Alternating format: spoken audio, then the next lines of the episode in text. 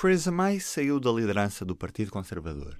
E já há nomes para a suceder. Quem ficar com a liderança do Partido Conservador vai também ser primeiro-ministro com uma missão talvez difícil de concretizar o Brexit, uma missão que Theresa May não conseguiu levar a cabo no mandato. Posto isto, Brexit means Brexit. viva! Eu sou o Ruben Martins e hoje, antes de tudo, o futuro do Partido Conservador no Reino Unido com António Saraiva Lima. With enormous and enduring gratitude to have had the opportunity to serve the country I love.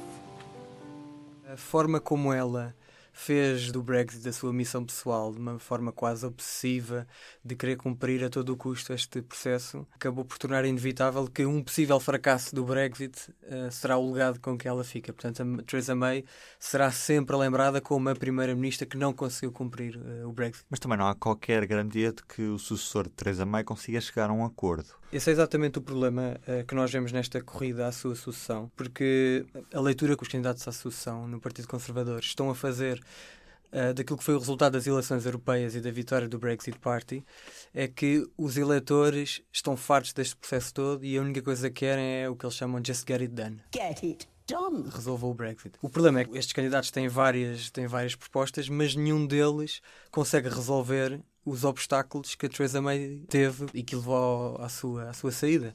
No sentido em que, apesar de haver uma troca de primeiro-ministro, os problemas continuam lá todos. Ou seja, a aritmética na Câmara dos Comuns continua a tornar impossível haver uma saída, seja ela um no deal, um no Brexit, um segundo referendo, uh, whatever. A União Europeia continua completamente intransigente na renegociação, na abertura do acordo.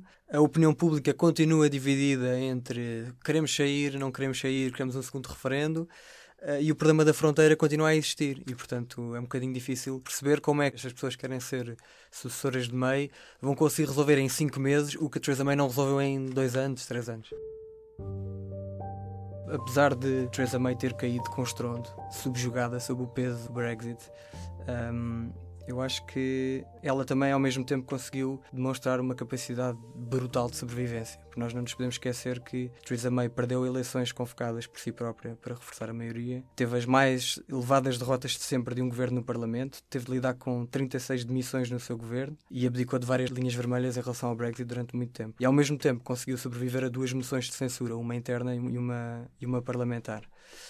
O que muitas pessoas uh, veem como devoção ou obstinação, outros veem como teimosia e arrogância, e eu acho que esse foi um, o principal erro que apontam a Theresa May. Nós às vezes temos a ideia de que ela foi se tornando mais intransigente com o tempo, mas a verdade é que um, o principal erro que lhe apontam foi logo no início, quando ela é escolhida para o lugar do David Cameron, depois do referendo, e ela age como se o resultado do referendo, que como sabemos foi por uma margem muito curta, tivesse sido esmagador. Portanto, ela acha que deve ser só o governo a liderar o processo, que o Parlamento não deve ter qualquer papel.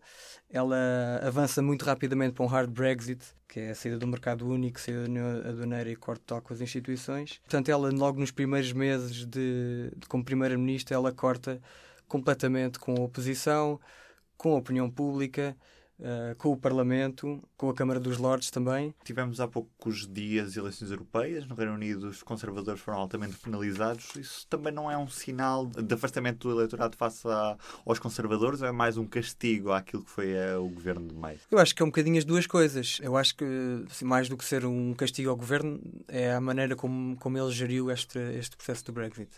Uh, eu acho que esse é também um dos grandes perigos do próximo governo, é que qualquer cenário é melhor do que eleições, porque se houver eleições, o Nigel Farage e o Brexit Party vão concorrer e aí sim seria a destruição total daquilo que é o Parlamento bipartidário, o Partido Trabalhista e o Partido Conservador, porque aí as pessoas iriam virar-se para o Brexit Party, os que querem sair e os que não querem sair, para os liberais-democratas, para os verdes, alguns para o Labour, é um bocadinho por aí.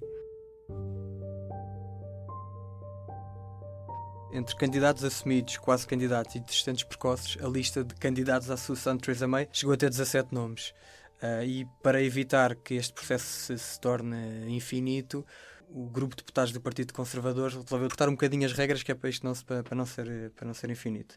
E então, até às 5 horas de ontem, os candidatos tiveram de apresentar pelo menos 8, 8 apoios para poderem se candidatar e depois, na próxima. Apoios que são deputados. De deputados, apoios de oito deputados. Depois, na próxima quinta-feira, haverá uma primeira votação. Quem vai votar são os deputados conservadores. Todos aqueles candidatos que não tiverem 5% dos votos, portanto, se não tiverem 16 uh, deputados, são eliminados. Depois, a partir daí, vão haver várias rondas sucessivas até ao dia 20 de junho, até serem escolhidos dois candidatos que vão então ser escolhidos por todos os militantes. Sendo que aí o critério é um bocadinho mais apertado, tem de ter pelo menos 10% de apoios.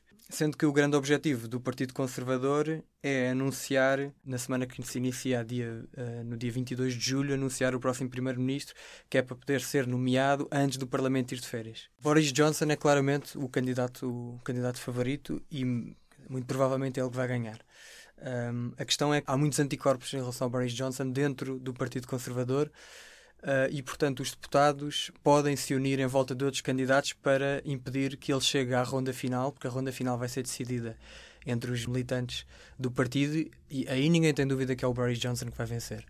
Uh, mas até lá vão haver várias votações internas que só os deputados é que vão escolher e aí pode haver ou não um jogo de alianças para o afastar. Mas de qualquer maneira, ele, com os apoios que já tem, uh, ele claramente é o, é o grande favorito. O Boris Johnson é uma, é uma personagem bastante conhecida da política britânica. Foi jornalista e depois uh, ficou conhecido principalmente quando foi eleito mayor da Câmara de Londres. Hi, hello, I'm Boris Johnson, I'm the mayor of London. As a kid, I used to love going to the British Museum.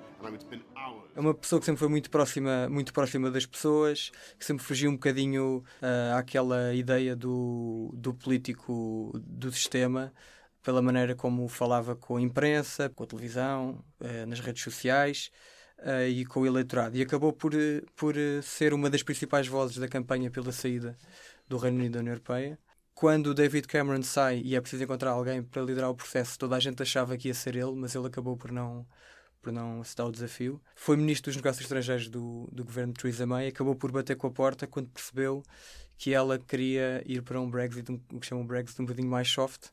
Ele, o que o Boris Johnson defende é a saída do mercado único, corte total com as instituições europeias.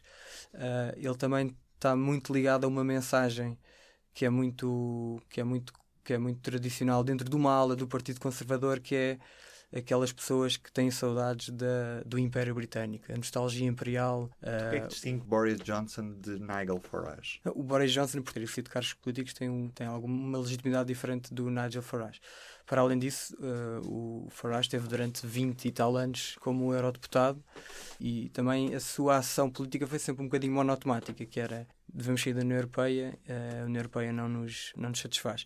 O Boris Johnson nem sempre foi um, um duro uh, eurocético. Que ele, quando era mayor de Londres, gostava muito de uh, elogiar a multiculturalidade da cidade, que a cidade estava aberta a todo tipo de pessoas.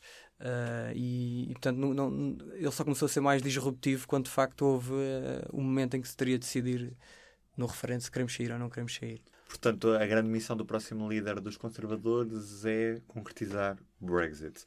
Nesta altura, a União Europeia fecha portas a uma nova negociação. Pois, esse é, esse é exatamente o grande problema e até é estranho ver candidatos que ainda fazem parte do governo de May, porque o governo de May só cai uh, quando houver um novo primeiro-ministro. Portanto, há muitos ministros que são candidatos e que ou seja, que estiveram envolvidos no processo, sabem que a União Europeia não vai abrir exceções, mas continuam a defender que se deve renegociar o backstop, que se deve tentar abrir algumas partes do acordo. Portanto, não, não há forma de, de perceber como é que estas pessoas vão, uh, era aquilo que eu dizia há bocadinho, vão conseguir resolver em cinco meses aquilo que Theresa May não resolveu em dois ou três anos. E do P24 é tudo por hoje. Bom dia, um abraço e uma boa semana.